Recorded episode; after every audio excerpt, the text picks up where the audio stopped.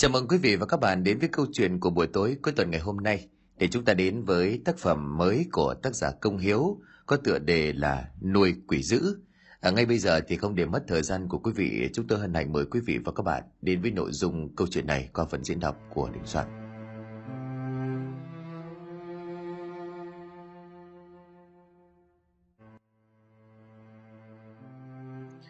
Có ai không? Cứu tôi với, có ai không? Một tiếng hét vang lên mỗi lúc một lớn ở bên con đường đất của ngôi làng Phú Ninh. Cô gái tội nghiệp mặt cắt không còn một giọt máu.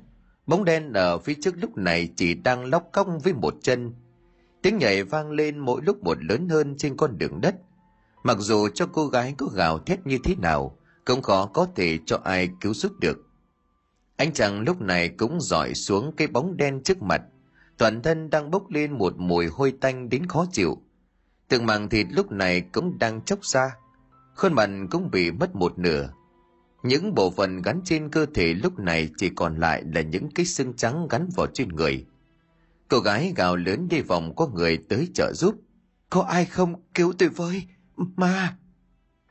Con quỷ trước mắt không để cho cô gái tội nghiệp gào thét thêm mà lao vào rồi sau đó đứng dậy với toàn thân đầy máu, là một nụ cười khúc khích Tiếng chó sủa mỗi lúc một lớn như làm náo loạn cả ngôi làng yên bình đang chìm vào bên trong màn đêm.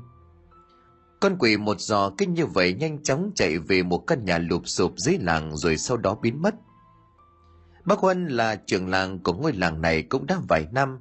Tuy lớn tuổi nhưng bác có trách nhiệm cho nên được mọi người bầu làm trưởng làng cho đến tận bây giờ. Làng tuy nghèo thế nhưng đợt trước còn trường làng cũ, thường xuyên xảy ra những vụ trộm cắp Bác Huân đã phải tập hợp các thanh niên lại, mau chóng tạo thành một đội trật tự chuyên đi kiểm tra để bảo vệ thì cuối cùng mới yên. Bác sống một mình trong căn nhà nhỏ giữa làng. Ánh mặt trời vừa lên cũng là lúc bác thức dậy. Bề ngoài vươn vai mở cánh cửa sau một giấc ngủ khá là thoải mái. Vẫn là công việc thường ngày, mau chóng múc nước tưới những hàng cây xung quanh, rồi pha ấm nước nóng hổi ngồi bên ngắm cảnh, đang cầm cốc nước nóng bốc lên ngột ngột hít hà chút thương vị rồi kề môi thưởng thức. Thì bên ngoài cổng có tiếng gọi lớn bác huân ơi xảy ra chuyện lớn rồi bác huân ơi. Âm thanh làm cho bác phải dừng lại việc mình đang làm. Bác đứng dậy sau đó chậm rãi đi ra bên ngoài nhìn thì hóa ra đó là long người được bác tin tưởng giao chức đội trưởng đội bảo vệ trật tự. Trông khuôn mặt của Long lúc này khá là hốt hoảng, nhưng gặp phải chuyện gì kinh khủng lắm. Bác Huân mới chấn tĩnh anh chàng. Mày bình tĩnh đi, việc gì phải dối lên như là có án mạng vậy hả? Nói tao nghe. Long cười bỏ cái nón ra rồi Long mồ hôi nhễ nhại, đôi mắt vẫn không ngừng lộ rõ về sợ hãi mà chỉ tay ra ngoài làng. Án mạng thật rồi đó bác, có người chết ở ngoài kia. Bác Huân nghe xong mà cũng giật mình mau chóng kéo khóa cầm rồi hỏi. Mau chóng kéo khóa cầm ra rồi hỏi. Từ bao giờ? Cháu không biết, cháu cũng mới nhận tin thôi nên vội vàng sang gọi cho bác luôn rồi đi. Việc lớn như thế này xảy ra trong làng cho nên bác cũng chẳng buồn thay đồ làm gì, mà chạy ra bên ngoài cổng long. Tập trung khá là đông đảo bao người vây kín chính giữa đường làng.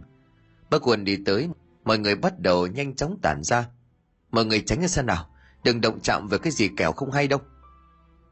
Khi bác ta lèn qua khỏi thì cả bác với long cũng phải bịt miệng lại, vì suýt chút nữa thì nôn ọe cả ra cái xác của cô gái xấu xố mất trong đêm qua trắng bệch, chỉ chít những vết cào. Máu cũng đã khô hẳn lại xuống phía dưới đất. Không ai biết hiện tại có bao chuyện quái quỷ gì xảy ra. Bác sai người mau chóng trình báo liên quan để xem xét. Người nhà của cô gái đi tới mà cũng gào khóc lên thảm thiết.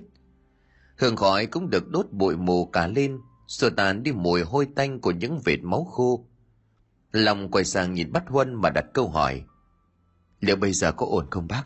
Cháu thấy chuyện này có điểm gì đó nghi hoặc lắm. Sao lại tự nhiên có vụ án mạng như vậy? Không để ý thêm, cả đám thấy trời cũng đã ngất mưa. Nhanh chóng đi ra bên ngoài đi từng nhà để khám xét. Biết là không phải, nhưng giờ mới chính là cách để tìm ra hung thủ ngay lúc này. Những tiếng bước chân vang lên kèm theo đó là cả đám người bắt đầu gõ cửa từng nhà để chất vấn. Thế nhưng dù có bao nhiêu người tình nghi thì cũng không phải – ai nấy cũng còn đang mơ hồ không biết điều gì xảy ra. Công đã quá nửa đêm nhìn mặt mũi là biết ngay, Quay trở về nhà của tĩnh lúc gần sáng ai nấy cũng phờ phạc cả người. Chia nhau đi bao nhiêu nhà nhưng kết quả lại không được như mong muốn. Cả đám giờ hết ra bên thành giường nằm thiếp đi. Đám ma của người quá cố kia cứ như vậy tiếp tục tổ chức. Vậy mà cứ tiếp tục như vậy là có ba người chết. Cho có tập trung đông người nhưng không tài nào có thể bắt được hung thủ. Lộc xét gần hết như muốn xới tung lên nhưng không thu lại được gì. Ngay như cả nhà lão thầy kia cũng bị làm phiền, nhưng mà lão ta vẫn còn đang say giấc thì làm sao biết được gì. Lão khá là đắc chí nhưng mà để cho tất cả đi về mới cười nực lên vì mọi thứ đang diễn ra theo kế hoạch của lão. Thế rồi cứ như vậy mật độ người chết mỗi lúc một nhiều, đội bảo vệ cũng chẳng còn sức để bảo vệ cả làng, rồi đã cố gắng rất nhiều. Tuy nhiên ẩn số về hung thủ vẫn chưa ai biết. Long và đám bạn cũng bị mất thêm vài người bạn. Mặc dù cho anh chàng rất muốn tìm ra kẻ hung thủ kia, nhưng với một mình anh chàng lúc này là vô cùng khó khăn. Người dân lúc này phải tự giác mà đề phòng, tự chăm lo cho bản thân. Ngôi làng vốn bình yên là vậy mà chỉ sau một thời gian đã có biết bao người nằm xuống mà không có nguyên do gì. Long thì nỗ lực quá mà cũng sinh ra ốm liên tục vì phải chật vật nhiều. Đám bạn cũng không còn giữ được sự bản lĩnh trước đó nữa. Nghe vậy thôi mà cũng viện đủ lý do này đến lý do kia, không muốn đi ra bên ngoài làng nữa. Cũng phải thôi, giờ nó chẳng khác gì là dịch bệnh có đối phó kiểu nào thì cũng không tài nào chống lại được. Hơn thế nữa những người chết đáng thương cũng khó có thể mà siêu thoát cho họ. Bác Huân từ ngày đó cũng gầy gòm ốm yếu, đắm lại trong bao nhiêu suy nghĩ vây quanh, bởi vì ngay chính bản thân của bác cũng bất lực. Bên trên chính quyền thì cũng chẳng có cách nào, có khá nhiều lính bị chết, nhưng dù có làm sao đi chăng nữa thì vẫn là một ẩn số. Ngôi làng cũng chính vì thế mà dần tách biệt với các làng khác, nhiều người còn bị kỳ thị mỗi khi đi ra bên ngoài, bởi vì nhiều người ở nơi khác đến nghe câu chuyện cũng sợ, vì nghĩ là mình không may sẽ bị dính cái gì đó bởi những người làng này. Sau đó chết không nhắm mắt giống biết bao người đang nằm xuống thì sao? Phòng bệnh còn hơn chữa bệnh cho nên tránh xa vẫn là cách tốt nhất. Và người được hưởng nhiều nhất chính là lão thầy kia tham vọng của lão biến ngôi làng này thành ngôi làng chết, cũng đang dần được hoàn thành từng ngày, mà kể cho những đau thương của người vô tội. Trải qua hai tháng trời, số lượng người chết nhiều cúng bái khắp nơi hy vọng sẽ được bình an, thì lại càng có thêm nhiều người chết. Ai đấy cũng dần mất đi niềm tin. Có những người còn nhanh chóng ôm con bỏ chạy đi biệt xứ, tránh cái chết đang cận kề. Ngôi làng tan hoang mà bắc quân cũng buồn rầu một tối không để ý người yêu của long không may bị xảy ra chuyện. Cũng vì sự bất cần này của cô mà cô trở thành nạn nhân tiếp theo của con quỷ. Lòng như điên như dại, mất gần như toàn bộ ý chí sống. Anh ta ra sức lùng sục hết mọi thứ để chỉ tìm được hung thủ báo thù cho người yêu. Sau bao nhiêu ngày truy bắt nhưng không có kết quả. Một hôm lòng nghĩ ra một kế hoạch táo bạo, sẽ dùng người để làm mồi nhử tuy nhiên cũng phải đắn đo suy nghĩ mãi mới được chọn người. Hai người cũng đã đồng ý với nhau mọi kế hoạch, rồi nấp gọn vào chuẩn bị để mai phục. Gió rít lớn, người bên trong bồi hay bên ngoài cũng lã chã mồ hôi. Ai nấy hy vọng lần này sẽ giết chết tên hung thủ để báo thù. Ánh mắt đầy nghiêm nghị và sắc lạnh của long đã nói lên điều đó. Tay cầm chắc một con dao răng nghiến lại kêu lên kẹt kẹt. Long vẫn đang nín thở chờ đợi sắp chuẩn bị tới gió rít mỗi lúc một mạnh hơn. Bàn tay nổi gân guốc lên siết chặt, nghiến răng bên trong đầu thầm nghĩ, để ta xem xem mày chạy đường nào. Anh chàng kia đi hết qua một đoạn thì mới thấy có điều gì đó hơi lạnh lẽo. Cảm giác sợ hãi bắt đầu xâm chiếm toàn bộ cơ thể. Anh chàng tính quay lại để trở về, nhưng lúc này đã đi tới nơi, rồi chẳng nhẽ quay đầu lại như vậy, thì không đáng mặt đàn ông đang suy nghĩ lung tung thì âm thanh kỳ lạ phát ra. Dưới ánh trăng khuôn mặt con quỷ nhìn về phía của anh chàng đầy đáng sợ. Sau đó nở một nụ cười như muốn ăn tươi nuốt sống. Anh chàng cũng xứng người khi chứng kiến cái cảnh tượng mà mình thấy bây giờ như này. Chân tay cứng đờ không biết có chạy được nữa không? Nhưng mọi thứ đã dường như mở ra con đường chết với anh chàng này. Long cũng ngồi bên trong mà không thấy phát hiện ra gì cho tới khi anh chàng quay người chạy thì lòng mới giật mình. Đôi bàn tay run lên đến đáng sợ. Thì ra tất cả những người đã bỏ mạng trong ngôi làng này đều là dưới tay của một con quỷ trông vô cùng đáng sợ. Lòng không biết phải làm sao nữa, cho tới khi anh chàng kia bị nó giết chết thì anh chàng mới sực tỉnh, lao tới cầm con dao sắc lẹm trên tay, chém về phía nó. Con quỷ tuy chỉ còn một chân nhưng khá là nhanh nhẹn nó tránh đường phát chém làm cho con dao bị lệch. Chuyển sang về phía phần thịt rơi xuống đất. Lòng lúc này đứng hình vì những gì mình đã làm. Con quỷ điên tiết xít lên một tiếng khá là đáng sợ. Sau đó lao thẳng về phía anh chàng. Những cái móng tay dài ngoãng sắc nhọn cứ vào người, làm cho long bật máu lăn đùng ra đất. Nhưng với sức trẻ của mình thì long cũng không phải dạng vừa, lao vào đánh trả tuy nhiên, vì phần thua thiệt thì anh ta là người chịu nhiều. Máu mè cũng bắt đầu chảy ra, tiếng kêu phát ra một cách đầy đau đớn. Tuy nhiên, như vậy cũng chỉ cắn răng chịu đựng. Lòng cũng muốn lăn đùng ra đất, cảm thấy toàn thân mỗi lúc một mệt mỏi. Con quỷ lao từ mỗi lúc một hăng, thế nhưng cái những bóng vuốt lao vào người, tưởng chừng như là long lúc này cũng sẽ được đoàn tụ, thì ngay lập tức một luồng sáng nào đó từ đâu phát ra làm cho con quỷ rú lên vì chói mắt. Một anh chàng cũng cứ tuổi long cầm một sợi roi quất mạnh vào cơ thể con quỷ, làm cho nó quay đầu lại. Mớ thịt cũng đã rơi lã trả xuống đất. Đang tính lao lên thì nó tiếp tục đột nhiên nhận được một cuộc lệnh nào đó. Sau đó con quỷ nhanh chóng quay người, rồi rời đi. Lòng cuối cùng xuống vết thương tích đầy mình, mồ hôi và cả tim đó là máu me anh chàng kia vẫn nhanh chóng chạy lại hỏi han, sau đó cõng anh chàng trên lưng, rồi đi xuống làng. Bác huân đang ngủ thì ngay lập tức bị quấy động. Bác chạy ra bên ngoài cũng khá là hốt hoảng. Long, mày sao thế này? Đưa nó vào nhà giúp bác. Đặt lòng trên ghế, sau đó băng lại vết thương đắp thuốc cho ổn định. Sau đó anh chàng tin đức kia mới quay ra, đặt đống đồ mang xuống. Sau đó cởi bỏ lớp áo đã dính chỉ chít máu của long rồi đi ra chào bắc quân giờ lúc nãy bận cứu long trong tình trạng nguy kịch, giờ thì cũng đã ổn định hơn nhiều. Về sớm sao không về từ chiều mà phải tối với mò về đây? Nguy hiểm như thế này, may là mày không có sao, chứ bác cũng không biết ăn nói với mẹ mày thế nào. Anh chàng tin đức này nghe xong thì gật cù một cái. Uống cốc nước nóng ngồi xong thì bụng cũng réo lên vì đói may sao bác quần cũng chuẩn bị đồ ăn đầy đủ để phần cho anh chàng này. Ăn một cách ngấu nghiến cho thỏa mãn được cơn đói đang hành hạ cái bụng của mình, đức thở dài một cái xong sau đó thu dọn. Nhưng lòng lúc này lại lên cơn sốt làm cho bác quân cũng không biết nên làm sao cho phải.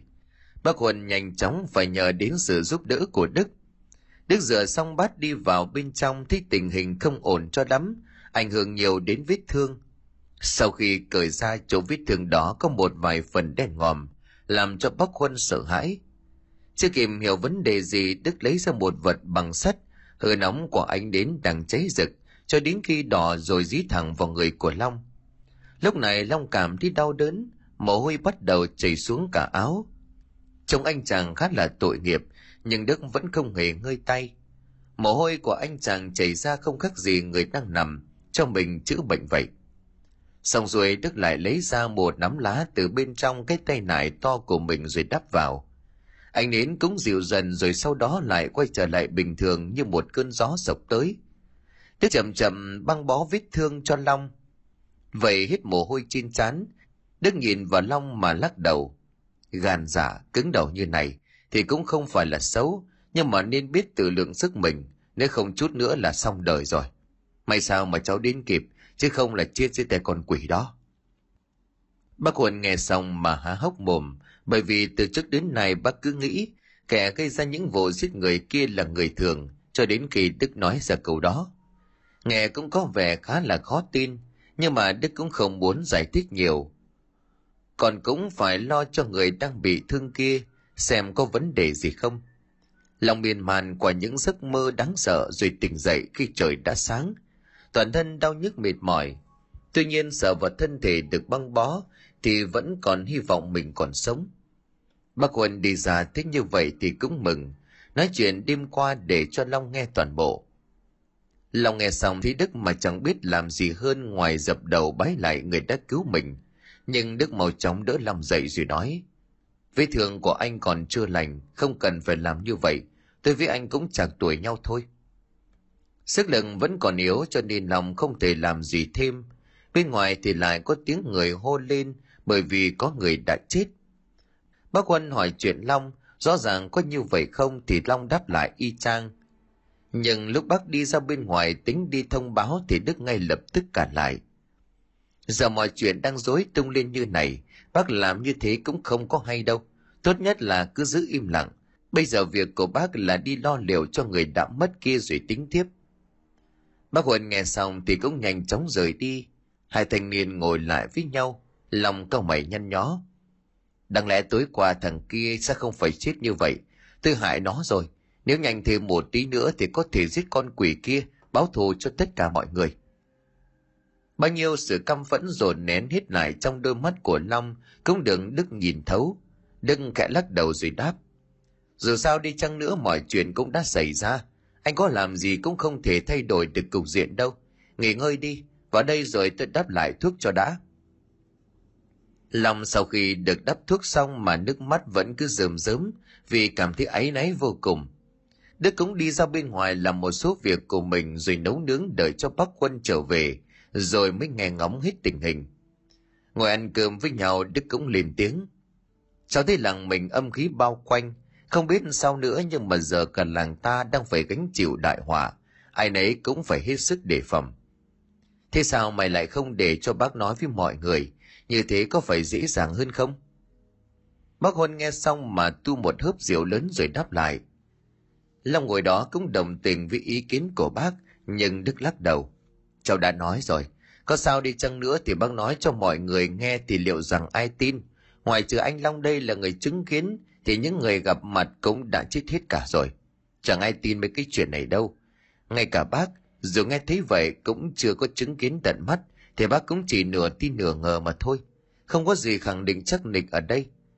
Cháu lại là người từ nơi khác đến nữa. Nói về tin tưởng theo như cháu nghĩ cũng đã là một chuyện.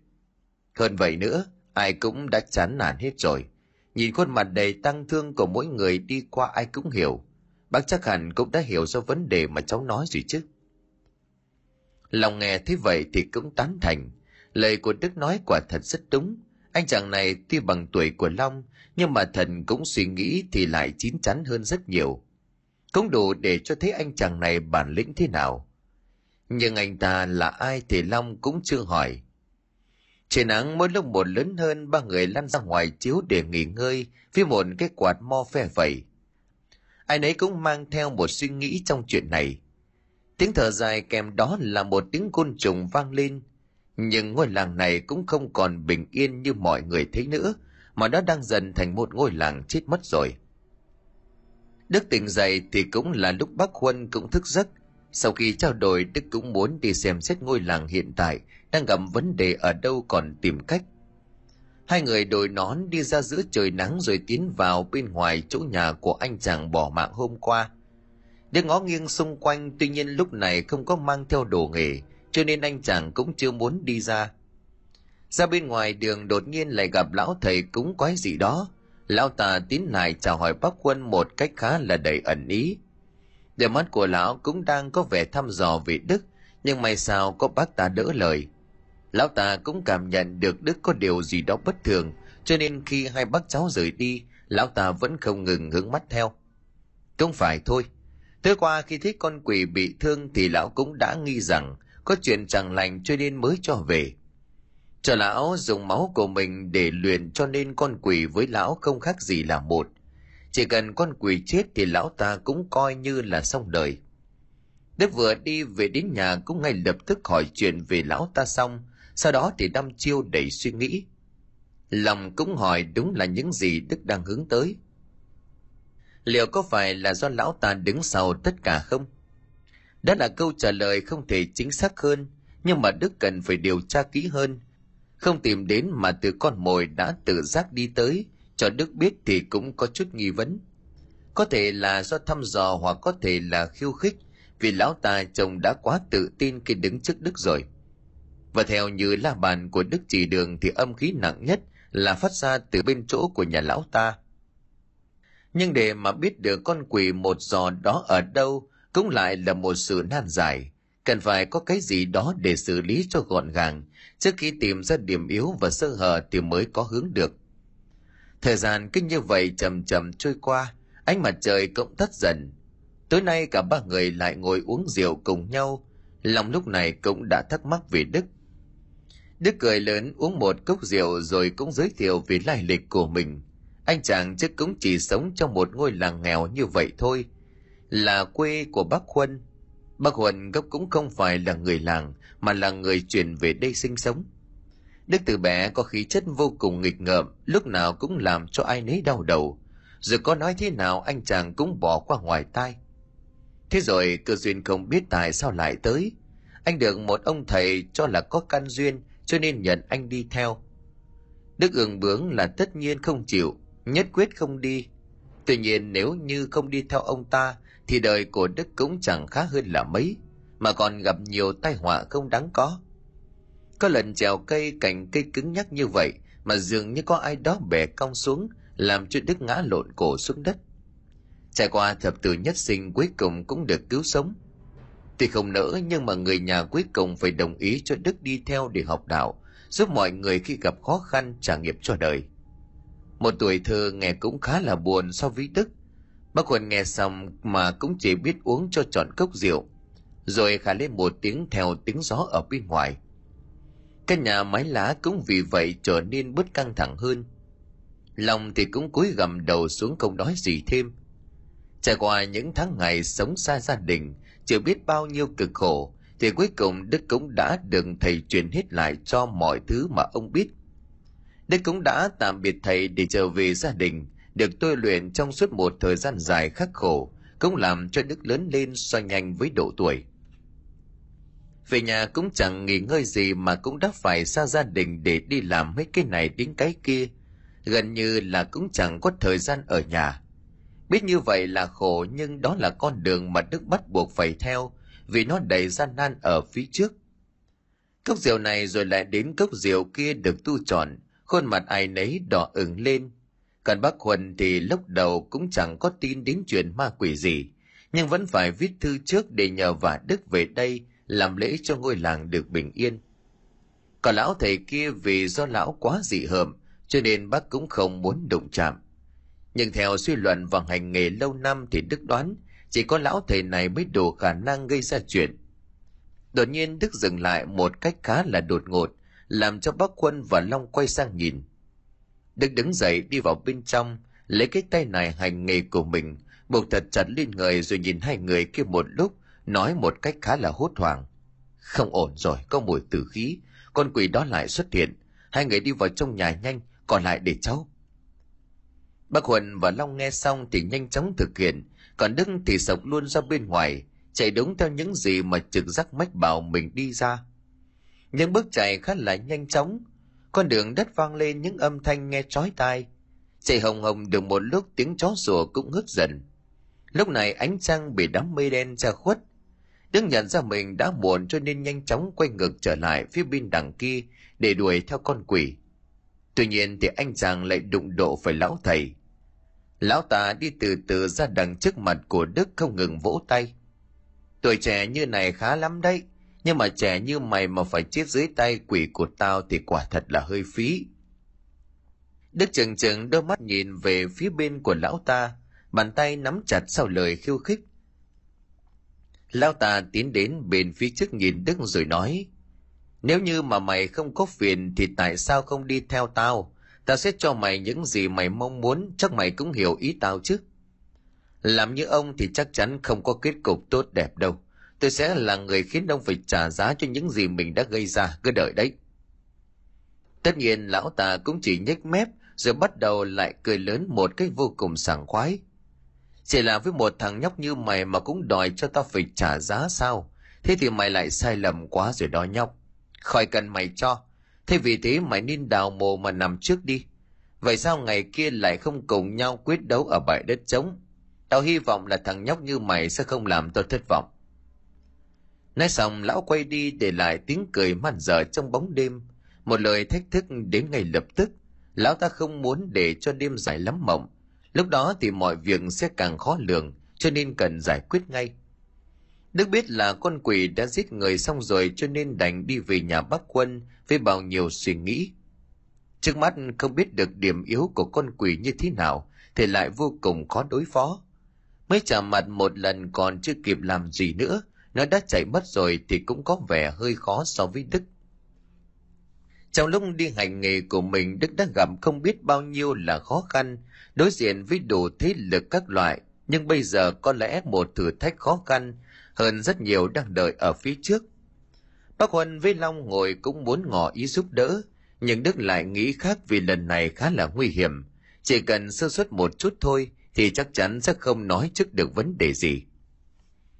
Đức lôi ra những cuốn sách cũ đang nhào nát ngồi đọc để xem. Bác Huân và Long cũng không có ngủ mà ngồi yên lặng trên ghế, không dám thở mạnh mà chỉ nhìn vào ánh đến đang cháy rực, từ từ dần lụi tàn. Phì phèo điếu thuốc ở bên miệng để chờ đợi thời gian qua mau. Gần sáng do mệt quá cho nên cả hai lăn ra ngủ thiếp đi lúc nào không biết. Thời gian cứ như vậy túc tắc trôi qua. Tuy cũng có chút cách để đối phó lại với con quỷ, nhưng mà cũng ngay lập tức chuẩn bị.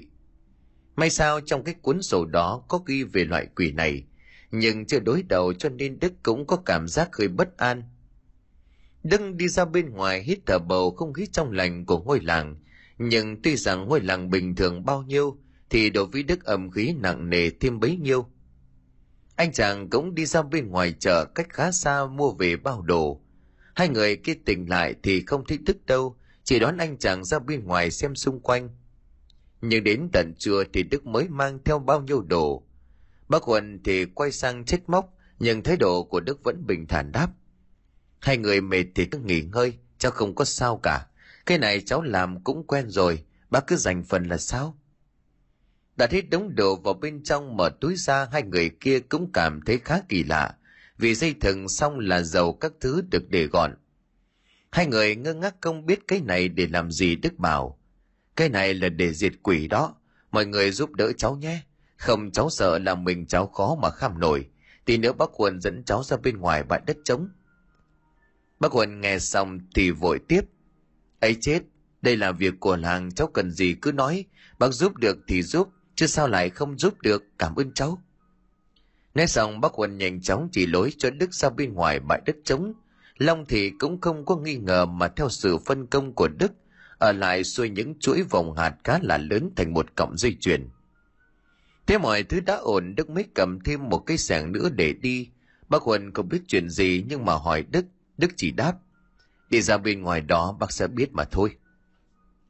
Vừa đi vào bên con đường đất nắng nóng, nhìn lại ngôi làng vốn yên bình mà Đức cảm thấy cảm phẫn đối với tên thầy cúng tà độc kia. Những gì mà Đức nói chỉ chắc chắn rằng anh chàng này sẽ làm được, sẽ giúp mọi người vượt qua được khỏi kiếp nạn này. Đi chẳng để ý mà trông khắc gì như là người mất hồn, làm cho Đức va vào cái cây. Bác Huân thì bảo đưa anh chàng vào bên trong nhà thầy lang kiểm tra, nhưng Đức chỉ cười lớn rồi nói rằng mình không sao. Hai người đi ra bên ngoài bãi đất ở ven sông, mọi thứ thật là yên bình. Đức đi ra bên một góc cát bắt đầu sẻng ra súc, những cuốc đất được đào lên. Bác Huân muốn giúp đỡ nhưng lúc này Đức không cần sự trợ giúp nào khác, ngoài trừ nhà bác đứng canh cẩn thận, lão thầy cúng đi ra bên ngoài này, mà phát hiện ra thì bao nhiêu công sức cũng coi như bỏ. Bác Huân thì nét mặt nghiêm túc của cháu trai mà cũng gật đầu, đi từng chỗ để xem xét đức với sức trẻ của mình cứ hì hục không ngừng, đôi bàn tay cũng đã tấy cả lên. Nhưng cây hồ cũng bắt được từ đào lên mỗi lúc một sâu hơn – Quần áo của Đức cũng đã bị lấm bẩn hết, mồ hôi nhễ nhại. Nhưng đây cũng coi như là được một chút thành quả, theo đúng những gì mà Đức vẫn đang gần. Thế xong xuôi Đức nhanh chóng đi chặt những cây lớn làm một cái bẫy trông khá là bí hiểm, sau đó cho những đống túi cũ lên rồi đắp đất. Trong mọi thứ cuối cùng cũng đã ổn, thì Đức mới đi ra bên ngoài nhìn về phía của bác Quân rồi nói, Bây giờ xong xuôi rồi đó bác, giờ bác cháu mình về thôi cháu cũng thấy đói đói rồi bác huân nhìn về chỗ đất được lấp kia cũng không có phát hiện được gì bác chỉ khẽ ghé tai của đức hỏi Làm cây bẫy như vậy đúng không? Biết là nó rộng rồi sâu như vậy thì kiểu gì cũng sụp xuống thôi, nhưng bác sợ rằng không ổn. Nhưng Đức thì vẫn tỏ ra tự tin vô cùng. Không sao đâu bác, tất cả là cháu dự liệu cho nên bác không cần lo lắng quá, rồi từ từ bác sẽ hiểu sớm mà thôi. Hai người cứ như vậy im lặng trên suốt quãng đường về, thời gian thì chẳng chờ đợi một ai, cứ đến mỗi khoảnh khắc ai nấy cũng cảm thấy khá là nôn nao, đặc biệt chính là Đức. Anh chàng cũng có phần gì đó bất an, quay qua quay lại liên tục trên chiếc giường cũ. Lòng thấy anh chàng bên cạnh khó ngủ cho nên hỏi chuyện tại sao anh chàng đến đây lâu vậy. Trong căn phòng tối thì Đức thở dài đang cố gắng chút đi gánh nặng trong người. Lòng thì từ lúc tỉnh dậy bây giờ lúc nào cũng biết ơn tới Đức. Nếu Đức không xuất hiện kịp thời thì anh chàng không biết sẽ báo thù như thế nào. Tiếng gió ở bên ngoài không ngừng rít lên, làm cho cánh cửa va đập mỗi lúc một mạnh. Lòng quay sang phía Đức vẫn còn đang đăm chiêu chờ đợi một chuyện gì đó xảy ra. Nhưng Đức lại quay sang hỏi vặn lại là vết thương trên người của Long cảm thấy ra sao. Thì vẫn còn một chút nhức nhối, nhưng cũng coi như là tạm ổn. Vết thương cũng không bị rách nhiều.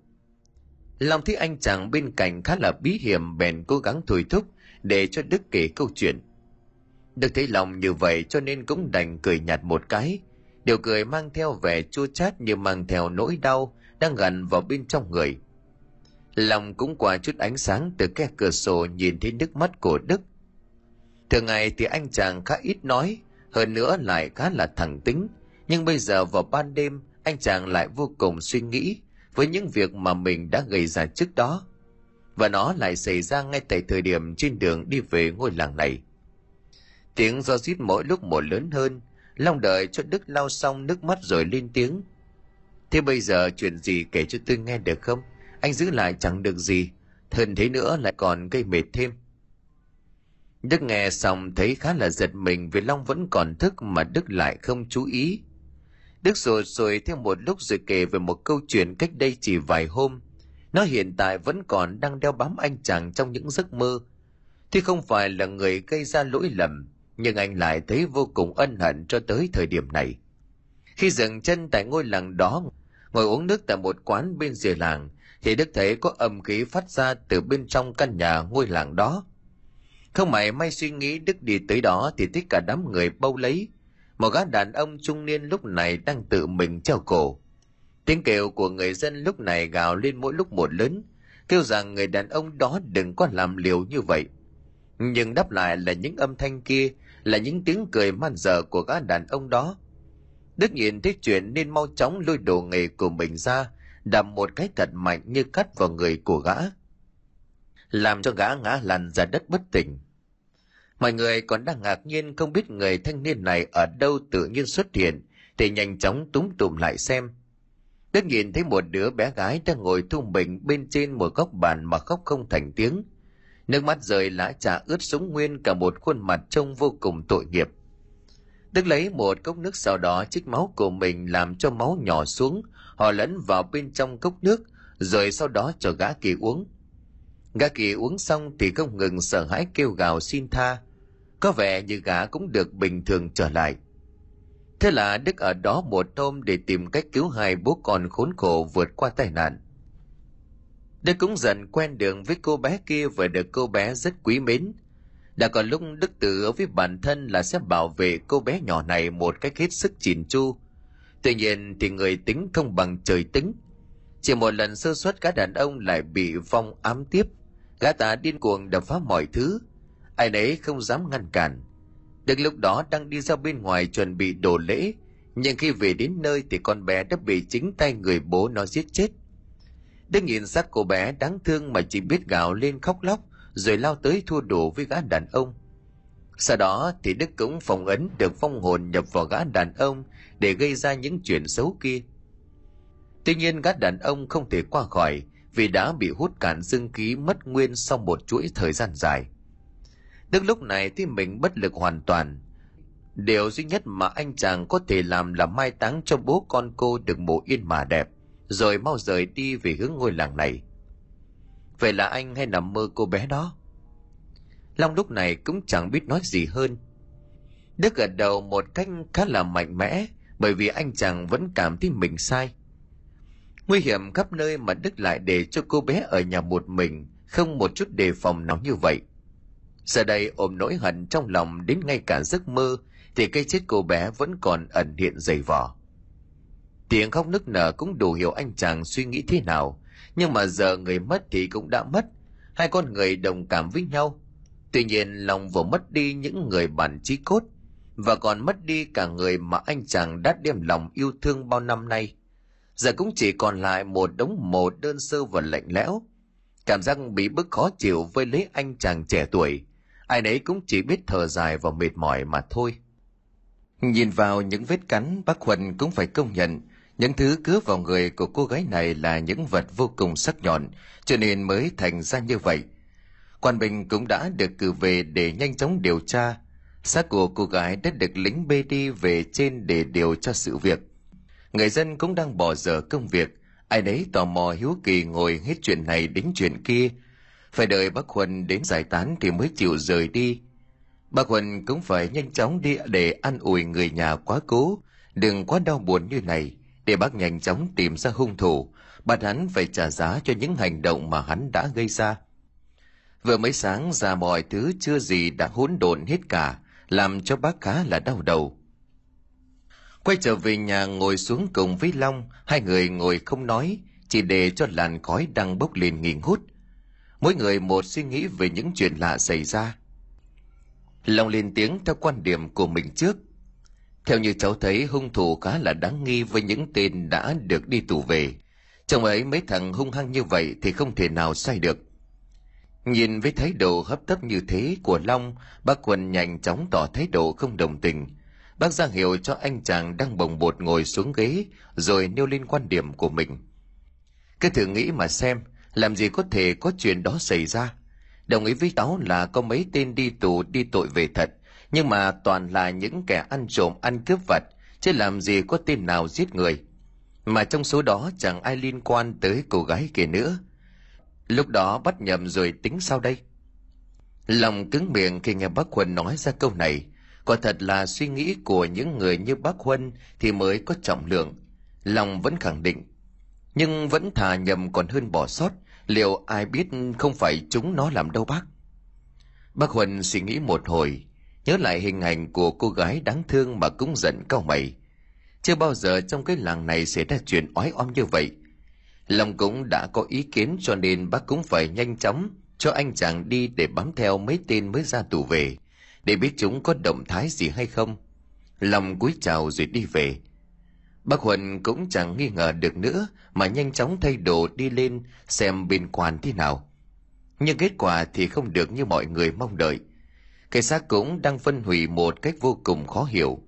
Nên bên trên phải nhanh chóng trả lại xác để mau chóng an táng. Việc điều tra lúc này rơi vào trong bế tắc một cách vô cùng khó chịu.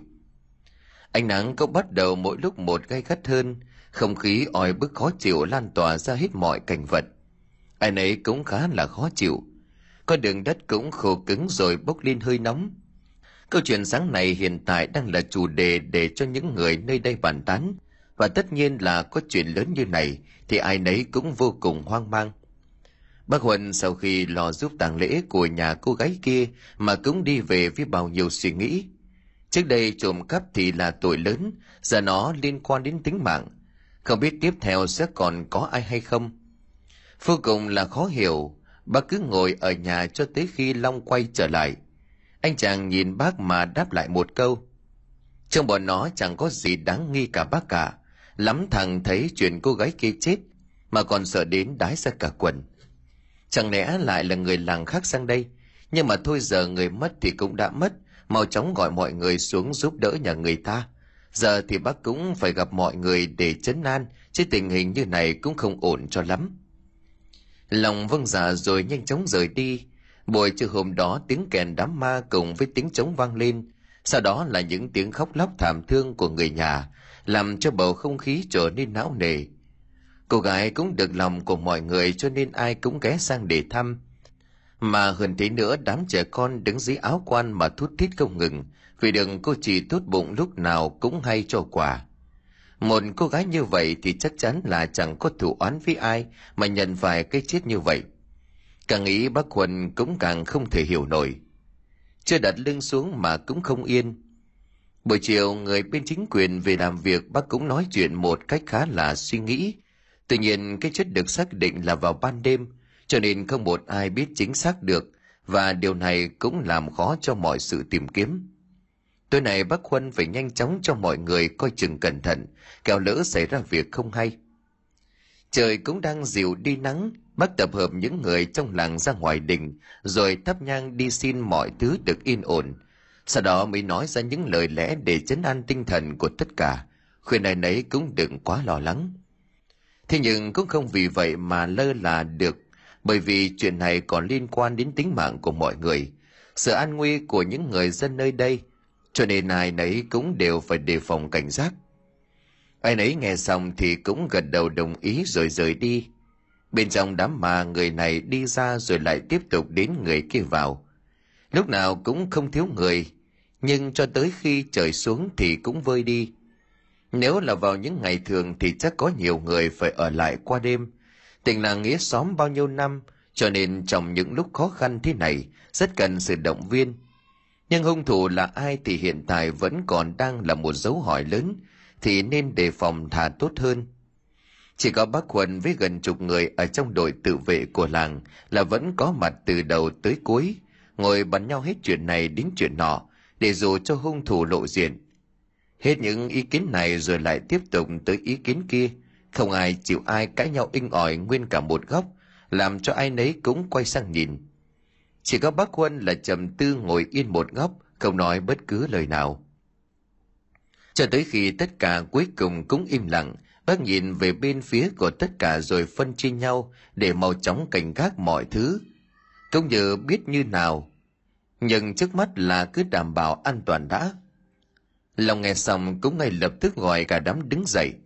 Thế nhưng bác Huân vẫn chẳng hề có chút yên tâm, nhớ cả đám lại gặp chuyện không hay thì khó nói. Lòng thấy bác Huân giao việc mà cũng không yên tâm thế này cho nên vội nói.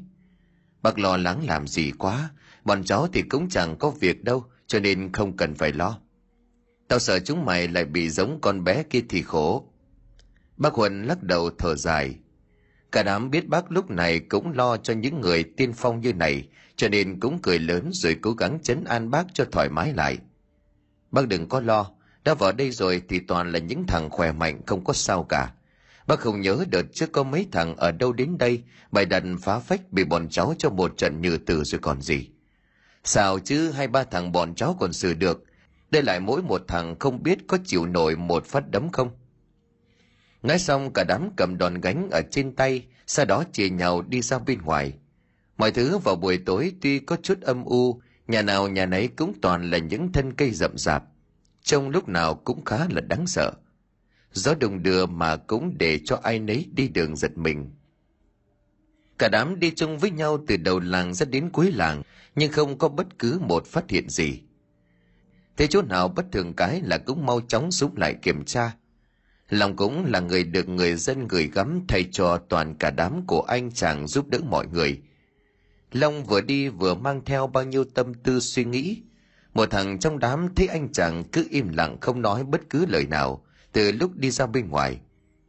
Mày làm gì mà sao cứ như thằng mất hồn vậy? Hay là không được gặp người yêu cho nên thành ra như vậy? Thế này mà cứ bảo tao không sao? Thì biết là như vậy, nhưng tao đang thấy lo chẳng hết. Với lại tao nghĩ thằng kia nó vừa mới gây án xong cho nên sẽ không có chuyện quay sớm lại như vậy. Ít nhất thì cũng phải mai vì giờ còn đám nữa. Long ngại ngùng đáp lại sau đó đưa ra ý kiến của mình cho cả bọn nghe. Cả đám nghe thấy vậy cũng rất hợp lý, nhưng trước mắt cứ phải từ từ đã, bởi vì còn nhiều chuyện cần phải lo. Kết quả đêm này cho ổn thỏa rồi tính tiếp. Long cũng tiện thể phân chia công việc luôn, cả nhóm có tổng cộng 10 thằng to cao cũng chẳng sợ gì một thằng. Với lại đồ đạc trên tay cũng có đủ để chống trả cho nên chia nhau đi khắp các khu vực xung quanh để xem có gì bất thường không. Nếu có thì phải báo cho nhau bằng cách huyết sáo như mọi lần. Ý kiến của Long tất nhiên nhanh chóng được anh em ủng hộ. Trải qua mùa đêm yên tĩnh không có thêm bất cứ chuyện gì xảy ra, thì cuối cùng cũng đến sáng cô gái xấu số kia thì cũng phải được đưa ra ngoài nghĩa trang để an táng. Chiếc xe đòn cũ kỹ qua biết bao thế hệ kèm theo đoàn người lúc này cũng nối đuôi nhau đi một dãy ở đằng sau. Có cả đám nhóc cũng sụt sùi chứ không có chạy nhăng quậy để nhặt tiền. Tiếng khóc những giọt nước mắt lan dài trên khuôn mặt của những người thân cô gái. Giấy tiền cũng được đốt rồi vứt lên xung quanh. Nối nhau là một hàng dài ra nghĩa địa sau khi tất cả được chôn vùi dưới những tấc đất, thì mọi chuyện lúc này cũng đã xong xuôi. Bác huân trở về nhà ngồi cùng với đám cổ long. Hôm qua thì yên ổn, không có bất cứ chuyện gì xảy ra. Thế nhưng còn tối nay và còn về sau nữa, cũng chưa có nói trước được điều gì. Với lại hung thủ chưa tìm thấy, một thằng nhớ ra chi tiết gì đó vào đêm cô gái thiệt mạng, lúc này vội vàng lên tiếng hôm con bé mất, chó ở các nhà đồng loạt thi nhau chu lên nghe sợ lắm. Lúc đấy tao mệt cho nên cũng chẳng muốn đi ra ngoài. Mọi người cũng bắt đầu để ý đến chi tiết ấy, nhưng giờ thì đã quá muộn. Người mất thì cũng đã mất, cho nên không có bất cứ một lời hồi đáp nào nữa. Bác huân lại phải chạy đôn chạy đáo liên quan trên để xem xét tình hình vụ án. Bên trên cũng đã cho người đi điều tra, nhưng không khả thi bác đi trở về con đường làng mà lắc đầu. Sau đó bác lại đi dọc quanh tất cả khu làng để tự mình xem xét. Nhưng nhà nào cũng như nhà nào. Đa số toàn là nhà nghèo mái lá, cho nên cũng chẳng có gì để phải chiếm đoạt hay làm sao. Cô gái kia cũng không ngoại lệ. Bác sau khi xong xuôi cũng nhanh chóng trở về nhà, dựa lưng ra ghế ngủ tiếp đi. Sau mấy ngày vật lộn cùng với thời gian. Thời gian cứ như vậy trôi qua cô gái xấu số kia cũng đã được yên ổn trở về đất mẹ. Bầu trời cũng đã dịu dần xuống, xua tan đi cái nóng. Cả đám của long ngồi gọn vào với nhau, rồi bàn lại kế hoạch một lần nữa. Mấy thằng chuẩn bị đầy đủ gậy gộc, rồi cả đuốc nữa. Tối nay sẽ xử đẹp nếu có kẻ bất thường đi vào đây. Trời sầm tối, con đường làng bắt đầu vắng dần. Cả đám của long ngồi gọn vào một góc của đình. Đột nhiên đang ngồi thì người yêu của long đi ra mang theo cả chồng bánh. Mấy thằng ngồi ăn mà không ngừng trêu. Bà sao suốt ngày cứ kêu lo hết chuyện này đến chuyện kia. Hóa ra là không biết giữ người yêu như nào. Vừa sinh xèo xong lại còn đảm nữa. Mày nhất rồi đấy long à. Long nghe xong chỉ biết gãi đầu rồi sau đó kêu cả đám tập trung lại chuẩn bị. Đưa người yêu về mà long vẫn không quên dặn hết thứ này đến thứ nọ. Mang tiếng là đông cho nên cũng phải chia nhau ra hết chỗ này tới chỗ nọ, chứ làm sao mà đi cùng được. Lòng đi từng bước, ánh đúc đung đưa hết chỗ này rồi tới chỗ kia, theo từng cơn gió thổi. Đi khắp nhà này tới nhà kia, nhưng ngôi làng dường như vẫn còn đang rất ổn. Vừa mới ngồi nghỉ được một chút mà gió lớn thổi, sự bức bối trong người cũng nhanh chóng được giải tỏa. Lâu ngồi im rồi cứ như vậy nghe những âm thanh xào xạc phát ra thế nhưng bên phía những thằng kia như vậy thì lại có một người trong nhóm lại không có may như thế. Một mình anh chàng đó đi ở phía giữa làng. Khi không phát hiện được nhiều thứ thì lập tức anh chàng đó ngồi hẳn xuống bên vệ đường, sau đó chống cây đúc xuống, đi vào bên trong một bụi rậm để đi vệ sinh cá nhân. Những lúc như này, anh chàng lại cảm thấy mình như có ai đó đang theo dõi. Dù có tìm cách nào thì cũng không tài nào thấy được vừa mới giải quyết xong thì bóng đen của con quỷ đó xuất hiện, làm cho anh chàng đó giật nảy mình.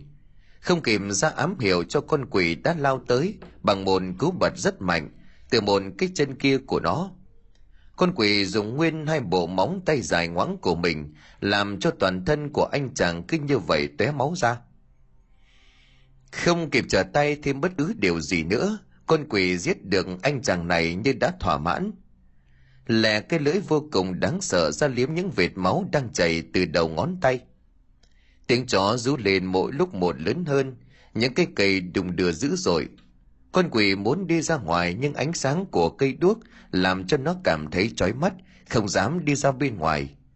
Nó lại lẩn vào bên trong những bụi cỏ khá lớn, rồi sau đó lẩn đi đâu, biến mất bên trong màn đêm đang bao quanh ngôi làng chờ đợi một thời gian khá lâu cho tới khi trời gần sáng mà cũng không thấy điều gì bất thường ngọn đuốc cũng đã cháy hết Lòng kêu gọi đám anh em tập trung với nhau rồi chuẩn bị về nghỉ ngơi. Tuy nhiên lại thiếu anh chàng mà đêm qua đã bị con quỷ sát hại. Mấy thằng tập trung mà thấy thiếu cho nên cũng giáo nhau đi tìm. Cả đám tìm thấy ngọn đuốc đã cháy hết ở bên vệ đường. Không nghi ngờ gì thêm, anh chàng này đã đi về trước, một thằng lên tiếng sáng nó mệt cho nên đi về nghỉ ngơi trước rồi. Cả đám ai nấy đều mệt mỏi như nhau, cho nên chia nhau ra về nhà. Một buổi sáng khá là yên tĩnh, người dân ai nấy cũng yên tâm để đi làm. Bác huận thì vẫn chưa dừng lại để đi tìm Long xem xét, và tất nhiên mọi thứ vẫn đều ổn. Chắc hẳn kẻ gây án đã đi mất rồi. Bây giờ thì cả đội đi bảo vệ vào ban đêm để cho mọi người có thể yên tâm hơn mà thôi. Lòng đi vào bên trong nhà ngáp ngắn ngáp dài rồi lăn xuống giường ngủ thiếp đi. Thời gian trôi qua không biết anh chàng đã ngủ được bao nhiêu thì ở bên ngoài có một vài người ở trong đội kéo tới nhà gọi ầm mỹ. Mở cửa ra Long ngáp dài một hơi, sau đó hỏi chuyện thì cả đám mới cuống lên. Chuyện không hay rồi Long, thằng Tính qua nó mất tích rồi, không thấy nó về nhà đâu. Này tao sang bên nhà nhưng mà nhà nó khóa kín bên ngoài. Long nghe xong mà cũng tỉnh cả ngủ, quay phát người sang với một thái độ hốt hoảng. Sao phải là bảo nó về nhà rồi thấy, sao lại không thấy? Mày tìm kỹ chưa mà bảo đêm qua nó không có về nhà? Mấy thằng kia thấy lòng đang mất bình tĩnh, một thằng phải nhanh chóng chấn tĩnh. Mày bình tĩnh đi đã, bọn tao cũng nói chuyện này với bác Huân rồi. Mày mệt thì nghỉ ngơi đi, lát nữa ra bên ngoài xem. Chứ theo như tao thấy tình hình không ổn cho lắm. Nghe thấy bạn của mình mất tích làm sao Long có thể nghỉ yên được, nhất là đang trong thời điểm nhạy cảm. Anh chàng khoác tấm áo vào cho đi cơ thể rắn chắc, nước da ngăm đen, mau chóng sờ vội cái dép dưới chân, rồi đóng chặt cánh cửa mồm không ngừng trách. Đáng lẽ việc này chúng mày phải nói với tao sớm chứ, nghỉ ngơi cái gì? Bạn của bọn mình mà mày nghĩ tao có thể yên được sao? Nhanh nhanh rồi đi xem có cái gì mới không? Bảo mấy thằng kia dậy đi, khỏi nghỉ ngơi nữa. Tìm nó đã rồi tính tiếp. Tao thấy đuốc tắt ở ngay giữa làng cũng không yên tâm. Chúng mày cứ nói như đóng đinh vậy. Giờ mà có chuyện xảy ra thì thế nào? Long chạy sồng sộc ra bên ngoài nhà chỗ của thằng Tĩnh mới mất tích kia. Đi ra ngoài cổng cũng gặp bác Huân. Bác Huân thấy Long thì nhanh chóng hỏi chuyện. Hôm qua thiếu người mà mà sao chúng mày không có đi tìm nó luôn? Bác hỏi những người ở đây rồi nó không đi ra ngoài, tức là cả đêm qua nó không có về. Giờ chỉ có mong nó không sao mà thôi. Cháu cũng xin lỗi do cháu sơ suất quá không có để ý. Bây giờ cháu bảo bọn nó đi tìm luôn thằng Tĩnh đây. Long quay ra chạy lại cho mấy thằng kia tập hợp với nhau. Không biết sao nhưng mà bác Huân cũng dự cảm thấy điều không lành, bác chỉ lầm bầm trong miệng. Không biết việc này rồi sẽ thế nào nữa đây, hy vọng là thằng nhóc ổn. Thế nhưng nỗ lực nguyên gần một buổi chiều đi tìm hết ngóc ngách này đến ngóc ngách kia cũng không có được tung tích. Long thở vào đứng tim ở chỗ cây đuốc thì cũng mắc vệ sinh, cho nên đi vào trong bụi để giải quyết. Nhưng đây là ban ngày cho nên anh chàng cũng không có mệnh hệ gì, chứ nếu như là hôm qua thì cũng bỏ mạng giống tính. Long nhìn thấy xác của tính ở ngay sau đống cỏ rậm mà gào lên với một khuôn mặt đầy đau đớn. Thằng bạn chơi cùng và cũng là anh em ở trong đội bây giờ đã chết. Cái chết của tính không khác gì với cô gái xấu số kia làm cho anh chàng òa khóc. Cả đám ở bên ngoài thấy chỗ Long có đồng cho nên mau chóng chạy vào xem.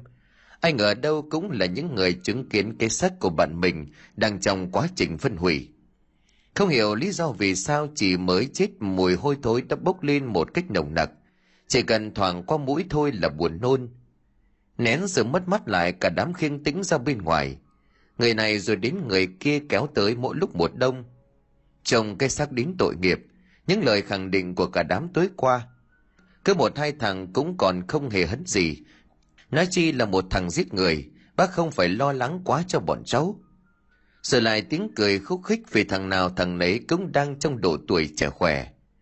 Thành niên sức dài vai rộng với thêm bản tính ngông cuồng nữa thì còn coi ai ra gì. Nhưng giờ thì chúng nó đã nhầm. Chính vì sự ngông cuồng ấy khiến cho một thằng mất mạng. Và anh chàng tin tính này cũng là nạn nhân thứ hai chết một cách đầy bí ẩn trong ngôi làng này quan trên lại cử người xuống nhưng bác huân thì cũng nghĩ rằng là không có cơ hội gì người mới mất cách đây chưa được lâu mồ còn chưa được ổn định mà đã có người chết tiếp mà cũng giống y hệt như vậy nữa thì làm sao mà có thể tìm ra được hung thủ Đưa xác bạn quá cố về mà Long đứng ngồi không yên, cảm xúc có lẽ vô cùng khó chịu. Trong khi tính được đưa vào bên trong hòm thì Long mới hoảng loạn. Mấy đứa trong nhóm nhìn thấy vậy thì cũng thấy xót cho bạn. Bởi vì tính từ trước đến giờ là một thằng khá trầm tính. Bố mẹ cũng đã mất hết chẳng còn ai. Một mình anh chàng sống chật vật trong suốt những năm về đây. Tính tình hiền lành lại thêm chăm chỉ cho nên ai cũng quý. Lòng cũng không phải ngoại lệ cho nên mới mời tính gia nhập vào đội bảo vệ sự bình an cho ngôi làng của mình. Trong lòng như phát điên vậy bắt đầu đập phá, cả đám phải lao vào để giữ chắc anh chàng thì mới được yên. May sao cũng do mệt quá chẳng được nghỉ ngơi, cho nên lòng cũng nhanh chóng ngất liệm đi. Phải mau chóng đưa anh chàng về nhà nghỉ ngơi. Bác Huân biết là Long đang gặp cú sốc, cho nên nhờ người yêu của anh chàng sang an ủi. Bác thì không lo lắng được nhiều, mà phải tập trung lo tang lễ cho tĩnh. Anh chàng cũng vì sự bình yên của ngôi làng mới bỏ mạng tại đây. Chồng bác Huân đã già rồi, mà cũng phải chạy đôn chạy đáo hết chỗ này rồi đến chỗ kia. Nhưng tất cả đều không biết, khi mọi người vẫn đang tập trung lo cho đám tang, thì có một đôi mắt vẫn đang nhìn thẳng về phía họ, là một nụ cười đầy ma quái, lầm nhầm trong mồm. Kết từ từ mà thưởng thức đi, giờ mọi thứ mới chỉ là bắt đầu mà thôi, khi nào tất cả chết hết thì mới kết thúc. Bước chân của người bí ẩn đó đi chậm rãi về phía cuối làng. Đây chính là một tay thầy cúng mới chuyển về dạo gần đây. Trông gã ta khá là quái gở. Đầu tóc bù xù tay đeo toàn những loại nhẫn kỳ lạ. Không những thế khi lão ta về đây, tuy biết lão ta là thầy cúng nhưng không ai dám nhờ tới. Trong nhà lão ta chuyển tới thì dán chi chít bùa này bùa nọ. Xong trên ban thờ cũng có nguyên cả một cái đầu lâu. Nhưng lão đầu có ý định gì vào đấy mục đích của lão còn muốn hơn thế cả. Là muốn biến cả cái làng này trở thành một ngôi làng chết, và con quỷ này cũng đã được lão sinh ra cách đây không lâu. Lão đi chậm rãi ra bên ngoài đồng dưới làng, tiến về một môn đất cao, sau đó lấy con dao sắc nhọn nhỏ xuống rồi cười lớn. Cứ từ từ rồi mày sẽ được thưởng thức nhiều máu tươi hơn nữa. Con quỷ lúc này cũng nhô lên từ dưới rồi sau đó hít hà mùi hương gì đó rồi theo cái hất tay của lão lại chui xuống đất. Lão thì cũng cười phá lên rồi nhanh chóng đi về căn nhà đầy đáng sợ. Lòng tình rất thích người yêu của mình bên cạnh mà vẫn òa lên khóc. Có thể thấy là anh chàng này cứng rắn về bề ngoài, nhưng yếu đuối ở trong. Bàn tay nắm chặt lại, long rít lên một câu lạnh người. Nhất định anh phải bắt nó trả giá cho những gì nó đã gây ra, khốn kiếp. Hai người đi trên con đường đất sang nhà của Tĩnh với vẻ mặt buồn rầu. Bác Huân thì không muốn trách móc vì dù sao việc đã xảy ra. Hơn nữa những cái thứ không nên có thì lại xảy ra một cách liền mạch, làm cho ai nấy cũng đều cảm thấy vô cùng hoang mang. Tính lại là người ở giữa làng nhưng phía dưới có bao nhiêu người trông chừng, nhưng kỳ lạ một cái là không tài nào phát hiện ra bất cứ ai. Kể cả ngay trên đầu làng cũng vậy, dù có người đứng trông coi chốt chặn đàng hoàng, nhưng không tài nào biết được hung thủ từ đâu tới.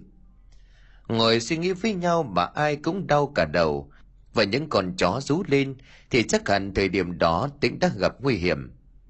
Những sự việc sâu chuỗi đan xen lại với nhau mỗi lúc một nhiều hơn. Lòng thì tâm trí không còn gì, người cứ ngẩn nga ngẩn ngơ, tin rằng hung thủ chắc định sẽ quay trở lại sớm mà thôi. Trong cả đám ngồi một cách buồn bã Long đứng dậy với vai trò là đội trưởng. Trước di ảnh của người bạn quá cố kìm nén lại cơn tức giận. Ngày mai tất cả đi cùng với nhau, hệ thấy có đồng tính gì thì cũng còn biết cách xử lý. Hơn thế nữa không có gì đáng lo cả. Phải cứng rắn lên để báo thù cho thằng tính, không thể để cho nó chết oan như vậy. Câu nói như tiếp thêm được động lực cho tất cả, ai nấy cũng đứng phát dậy rồi đồng thanh hô lớn – lại qua một đêm khá là yên tĩnh, không có chuyện gì xảy ra. Sáng sớm, bác Huân cũng đã đánh kèn tập trung mọi người. Từ giờ sẽ không được ai đi ra bên ngoài vào buổi tối. Nếu không e rằng sẽ có chuyện chẳng lành. Tất cả ai nấy nghe xong đều gật đầu. Lão thầy cũng ngồi đó nghe mà chỉ nhếch mép. Để xem các người giữ được bao lâu. Không dễ gì mà thoát được móng vuốt con quỷ của ta. Lão ta đi về dáng vẻ oai phong làm cho người dân trông thấy cũng cảm thấy vướng mắt. Từ lúc lão ta về chẳng ai ưa gì lão, và có khi cũng nói thẳng tuột ra là không muốn có một tin gì hợm như vậy xuất hiện. Đám trẻ con chồng lão ta mà hét toáng lên, rồi khóc lóc gây ra bao nhiêu bức xúc cho mọi người. Và sau hơn nửa năm lão ta ở đây, thì bây giờ cũng đã bắt đầu nảy sinh những câu chuyện động trời như thế. Bên quan trên lúc này cử người về cùng với đội của Long xem xét bảo vệ ngôi làng. Tới sau khi đưa đám của tính xong xuôi, các nhà của tính bỏ hoang cũng chẳng có ai ở, cho nên đây dường như trở thành địa điểm tổng kết của cả đám trước khi tiến hành. Lần này là sẽ không có chuyện riêng lẻ gì ở đây nữa, mà là đi cùng với nhau. Đèn đuốc khi trời vừa sầm tối cũng bắt đầu nổi lên, người nào người nấy ở ngoài đường cũng đã cầm sẵn hết gậy gộc để truy bắt được tội phạm tới cùng. Khuôn mặt của ai cũng lộ ra vẻ dữ dằn đáng sợ. Long cũng bắt đầu đi lục soát mọi ngóc ngách, không để sơ hở dù chỉ một chút. Anh chàng năng nổ tiên phong vào những bụi tre rậm rạp. Nhìn thấy Long như vậy khí thế của cả một đám người hừng hực. Người dân trong làng thì liệu có thể làm thêm được gì khác hơn ngoài việc nghe lời của bác quân, ở nhà giữ kín hết tất cả mọi ngóc ngách, không đi ra bên ngoài vào ban đêm. Nhà nào nhà nấy ăn cơm xong thì đều tắt đèn đi ngủ sớm. Bầu trời đêm nay cũng khá là âm u, thời tiết cũng bắt đầu trở lạnh làm cho ai nấy cũng đều nổi cả da gà lên. Đi từng chỗ một sau khi đã xong xuôi thì lại chia thành hai nhóm, rồi di chuyển sang bên này bên kia. Lòng toàn thân có chỗ gì cả máu do gai nhọn đâm vào. À cũng rách tả tơi trông khá là đáng thương. Nhưng mà anh chàng vẫn cứng đầu di chuyển cùng với đám bạn không rời nửa bước.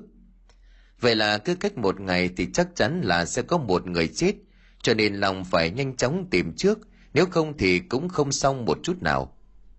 Thế mà người tính không bằng trời tính, một người đêm nôn nao khó ngủ đi ra bên ngoài bờ ao để hóng gió. Đột nhiên ông ta nghe thấy tiếng nhảy ở đằng sau. Không biết nó xuất hiện từ đâu, nhưng cũng đủ khiến cho người đó cảm thấy vô cùng sợ hãi. Ông ta quay lại thì lại không thấy gì, tất cả chỉ nhẹ như một sợi lông hồng lướt qua. Không để lại bất cứ một động tính gì khác lạ thêm. Quá kỳ lạ nhưng bây giờ cũng chẳng phải là chỗ để cho ông ta nghĩ ngợi. Đột nhiên tiếng chó ở bên trong làng lại chu lên. Lòng và đám bạn của mình nghe thấy rõ một một, một thằng lên tiếng rồi vỗ tay. Chết chả không ổn rồi, đi nhanh tụi bay. Mỗi bó đuốc được thắp sáng đi từng chỗ soi một, Bên dưới phía người của quan điều về thì không thấy có gì bất thường, cho tới khi cả hai bên tập trung thì mọi thứ trở nên im lìm. Không thể nào, chắc chắn là có người gặp nạn rồi. Đi nhanh lên, nhớ là phải đi cùng nhau, chia ra từng nhà một. Mấy tên cũng cầm đèn soi vật từng nhà nhưng mà người đàn ông kia đã chết từ lúc nào chẳng hay. Phải tới khi Long đi đến gần thì phát hiện ra mới hô hoán lên. Cánh cổng bị khóa, người nhà ở bên trong gọi mãi mới tỉnh để mở cửa. Thì hỡi ôi, người đàn ông chết ngay ở sân nhà mắt trợn ngược, mồm há lớn như vừa gặp phải điều gì kinh khủng xảy ra. Người nhà ôm lấy cái xác máu mè bè bét mà khóc, không có ai ra mở cửa, làm cho Long phải trèo vào bên trong, bị mảnh sành cứa vào chảy máu. Nhưng nếu như vừa mới gây án xong thì hung thủ không thể nào chạy lâu được.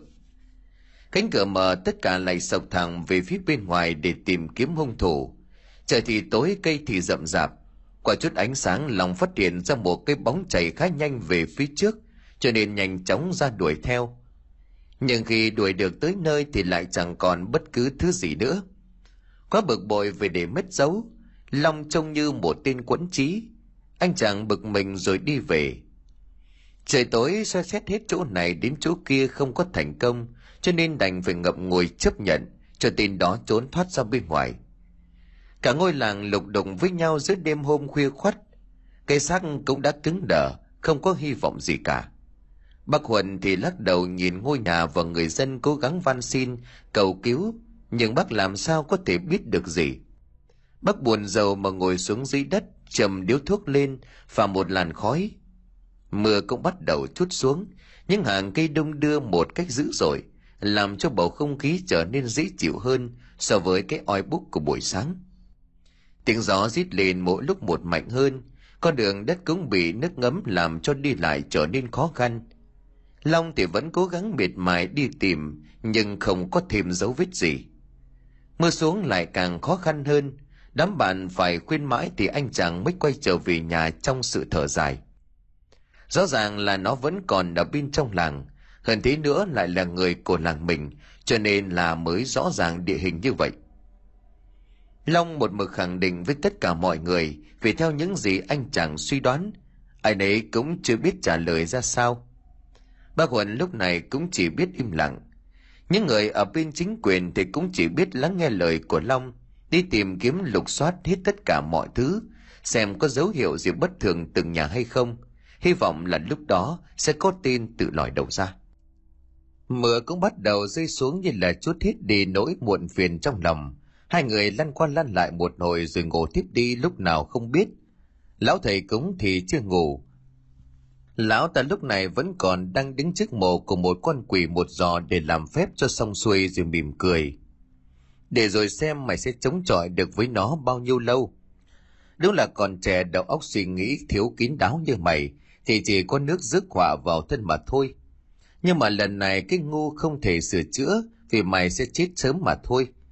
Ngày sau đó những đứa nào còn sống thì cũng chuẩn bị đi theo những kẻ trước đi là vừa. Tham vọng của lão thầy cũng quá lớn, nhưng lão ta cũng đã quá tự tin vào bản thân mình, chứ không phải đánh giá đức quá cao. So với nhau về những gì đang có thì cũng quả thật là một trời một vực. Tuổi đời cũng đã làm mọi chuyện, tiếp theo sau lại là kinh nghiệm.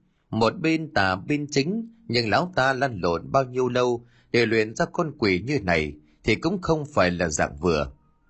Đức cũng hiểu điều đó anh chàng trẻ tuổi này cũng đủ bản lĩnh để đối chọi với lão ta, vì anh ta tin tà không thể nào thắng chính.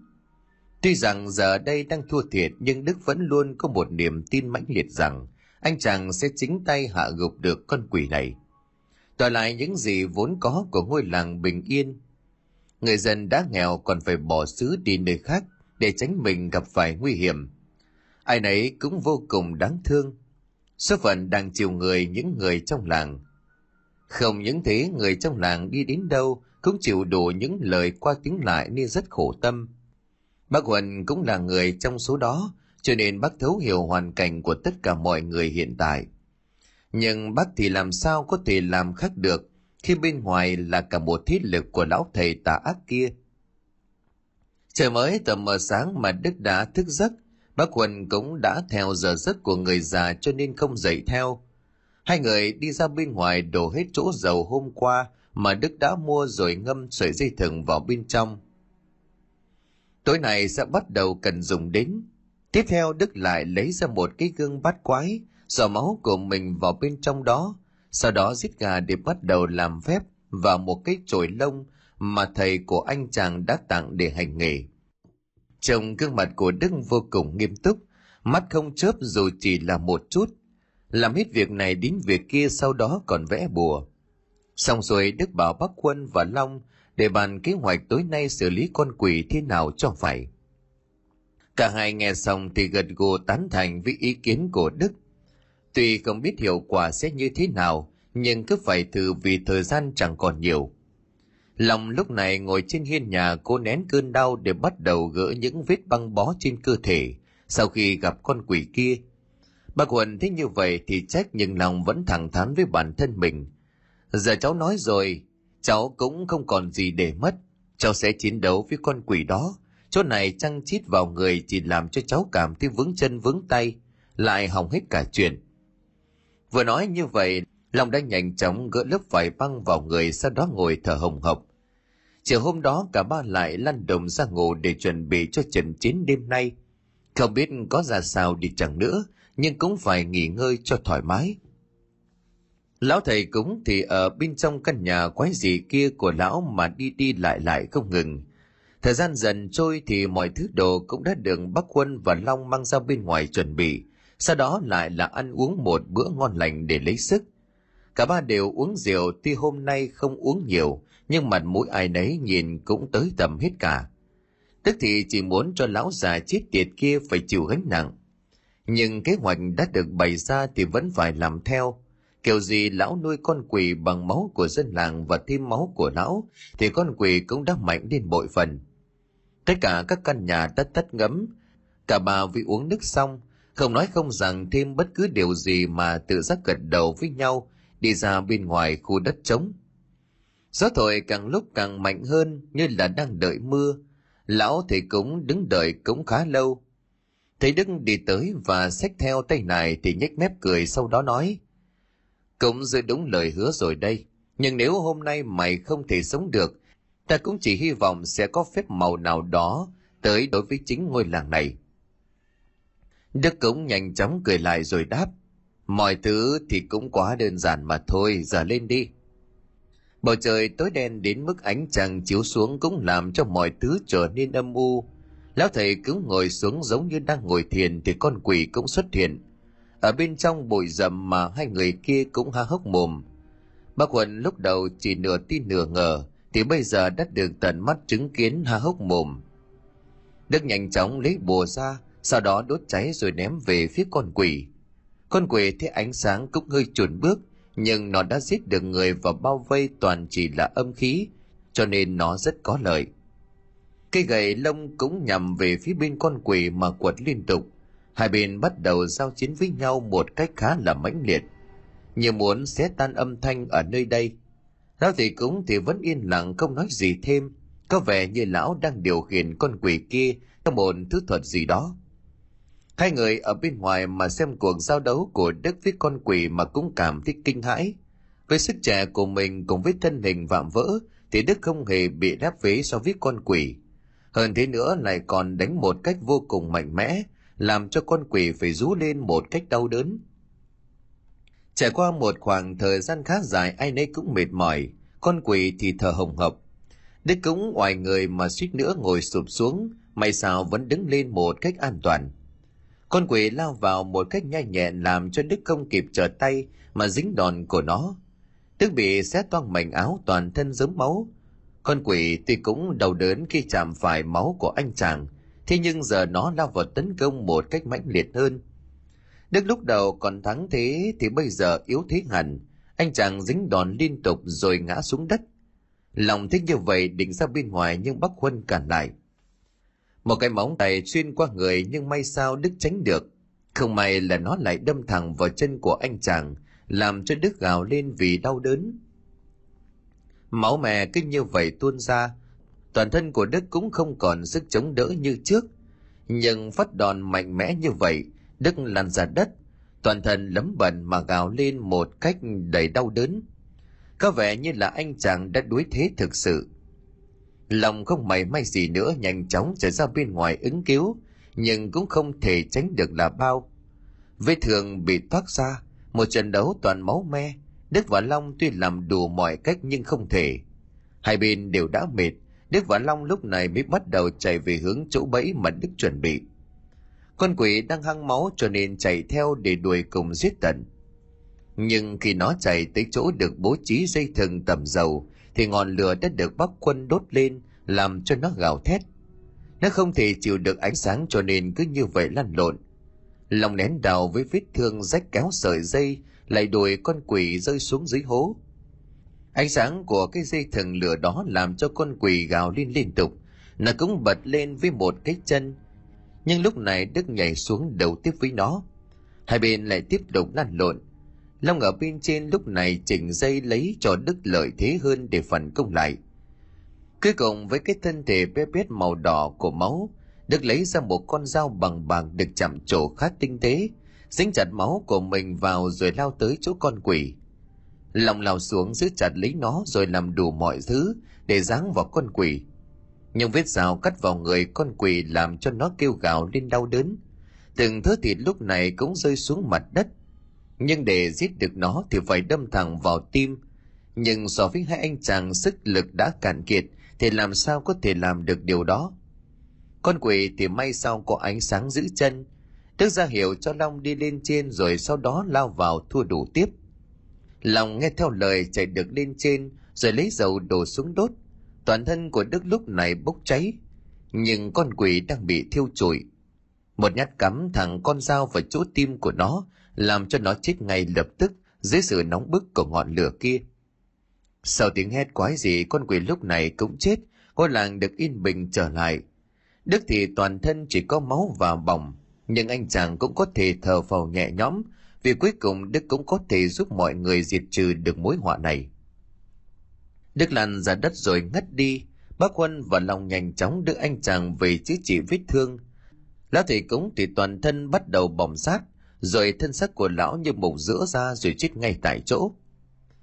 Tỉnh dậy sau mấy ngày miên man cuối cùng thì cũng đã xong, ai nấy cũng có thể yên bình sống những chuỗi ngày còn lại của bản thân. Đây cũng là một cái lễ để cầu siêu cho tất cả những vong hồn quá cố bị con quỷ này sát hại. Bác Huân cảm ơn rối rít muốn thông báo cho mọi người, nhưng mà Đức lắc đầu rồi thu dọn đồ đạc để chuẩn bị chuyến hành trình tiếp theo của mình. Tôi rất muốn giữ anh chàng lại nhưng cũng không có cách nào khác nữa. Long và Bắc Huân cũng chỉ biết nhìn con người thầm lặng đã giúp làng thoát khỏi kiếp nạn rời đi, cho tới khi không còn thấy bóng mấy thôi. Vậy là ngôi làng từ nay cũng đã quay trở lại đường với quý đạo của nó, sẽ không còn những cảnh tang thương hay chết chóc đáng sợ. Mọi người sẽ bắt đầu một khởi đầu mới sau chuỗi ngày khó khăn giờ cũng qua đi. Người ở lại cũng không nên đau buồn mà phải cố gắng sống tiếp để xây dựng tương lai tốt hơn. Bác Huân trong mồi lửa đốt cháy rồi nhà tay thầy cúng, kết thúc một chuỗi ngày đáng sợ, và theo đó là tội ác mà chúng đã gây ra cho ngôi làng này và những người dân vô tội tại nơi đây.